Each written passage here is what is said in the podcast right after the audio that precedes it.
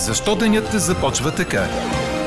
Това е сутрешният новинарски Дир подкаст.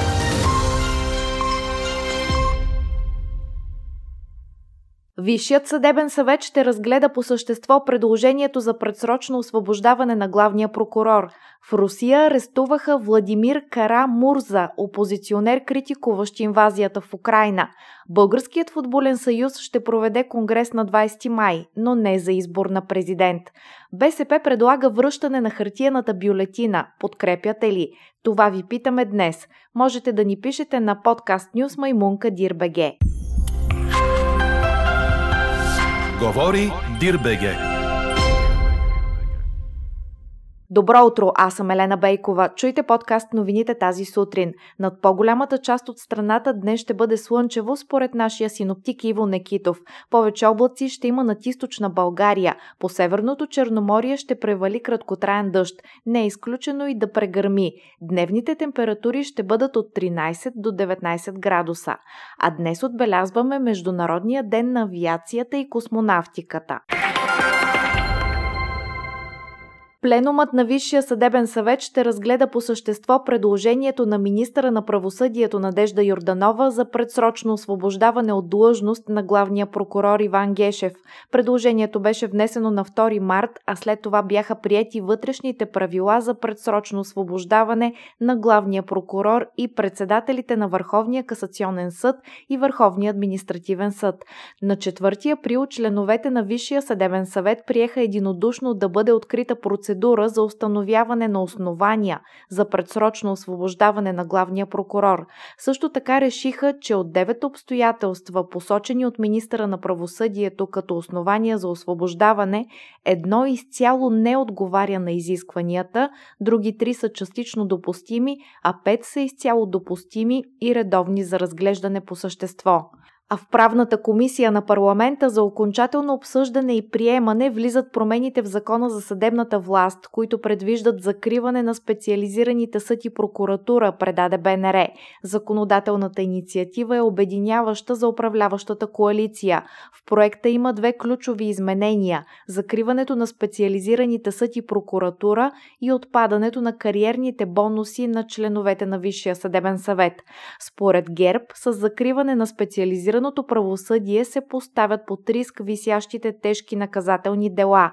От парламентарната група предлагат между двете четения на промените да се отмени преустановяването на дейността на специализираните съд и прокуратура и да се запази подсъдността на специализирания наказателен съд за дела, свързани с организирани престъпни групи. Над 4300 цивилни са били евакуирани по хуманитарни коридори в Украина вчера, съобщи вице-премьерът Ирина Верещук, цитирана от Reuters. По-рано тя каза, че за деня са договорени 9 маршрута за извеждане на граждани. Сред евакуираните има 556 души от Мариупол, уточни Верещук в Телеграм. Вчера украинският президент Володимир Зеленски каза, че руските въоръжени сили вероятно са убили десетки хиляди хора в обсъдения от тях пристанищен град, твърдение, което не е потвърдено по независим път. Ръководителят на провъзгласената от подкрепените от Русия сепаратисти Донецка народна република Денис Пошилин допусна, че в Мариупол може да са загинали над 5000 души, за чиято смърт обвини украинските власти а в Русия е бил задържан Владимир Кара Мурза, опозиционер, критикуващ инвазията в Украина, предаде Франс Прес, като се позова на неговия адвокат. Причини за ареста не са посочени. Кара Мурза обаче разкритикува войната на няколко пъти през последните дни, припомня агенцията. 40-годишният Кара Мурза е бивш журналист, близък до убития през 2015 година недалеч от Кремъл опозиционер Борис Немцов, както и до изпадналия в немилост бивш олигарх Михаил Ходорковски – Кара Мурза е един от основните руски опозиционери, останали в страната. Той твърди, че е бил отравян два пъти през 2015 и 2017 година заради политическата си дейност. Четете още в Дирбеге! Българският футболен съюз ще проведе конгрес на 20 май, предаде Корнер. Това стана ясно след като в търговския регистр е вписано провеждането на конгрес, чието искане за свикване датира още от 24 март. Предстоящият конгрес обаче няма да е изборен. На него няма да се избира президент на Футболния съюз и изпълком, а Родната централа ще гласува проекто бюджет и програма за развитие на футбола ни в периода 2022-2026 2026 година. Вчера спортният министр Радостин Василев даде срок на Българския футболен съюз да приеме своя бюджет до 25 май. В противен случай заплаши футболната ни централа с отнемане на лиценза. Ако насроченият конгрес се проведе по план, то се очаква на него да бъде прият бюджет и да бъде избегната евентуална санкция от Министерството. Чухте сутрешния новинарски Дир подкаст.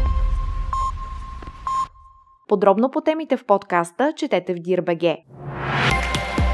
Какво ни впечатли преди малко?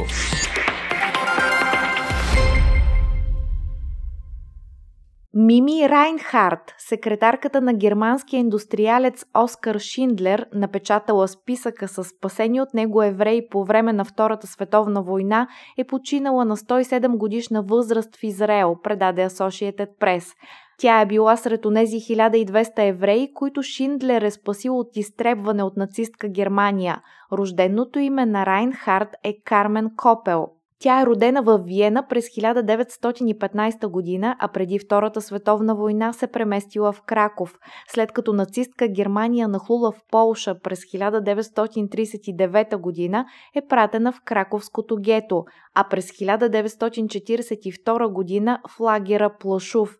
Заради познанията си по стенография, Райнхард получила възможност да работи в администрацията на лагера, където две години по-късно е било наредено да набере на машина машинопис ръчно написания списък с евреи, които трябвало да бъдат прехвърлени във фабрика за боеприпаси на Шиндлер. Не знаех, че този списък е бил толкова важен, заяви Райнхард в интервю за Световния център за възпоменание на Холокоста през 2008 година. Най-напред получих списъка с тези, които вече бяха с Шиндлер в Краков, в неговата фабрика. Трябваше да ги сложа в списъка, разказа тя. По-късно сложила своето име и имената на свои приятели.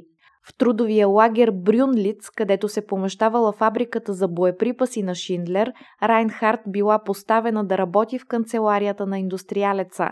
Тя разказва, че е имала малко лични контакти с него, но го определя като много чаровен и дружелюбен мъж. След войната Райнхард заминала за Съединените Американски щати, където живяла до 2007 година, когато се преселила в Израел.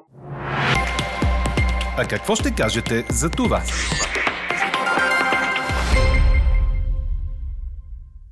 Връщане на хартияните бюлетини като альтернативен вариант за гласуване на машинния вод. Това предлага БСП с промени в изборния кодекс, внесени в понеделник в Народното събрание, а всеки избирател сам да решава кой от двата начина да използва. БСП внася промените точно две години след като подкрепи отпадането на хартияната бюлетина и въвеждането на машините, припомня 24 часа. Това обаче може да направи поредна пукнатина в управляващата управляващата коалиция, защото ГЕРБ също вече обяви, че ще се бори за хартияния вод, докато мандатоносителите от Продължаваме промяната, както и има такъв народ и демократична България, са твърдо за машинния. Затова днес ви питаме – БСП предлага връщане на хартияната бюлетина. Подкрепяте ли? Гласувайте и коментирайте по темата в страницата на подкаста. Най-интересните ваши мнения ще цитираме в обедния новинарски подкаст точно в 12 часа. Слушайте още, гледайте повече и четете всичко в Дирбеге.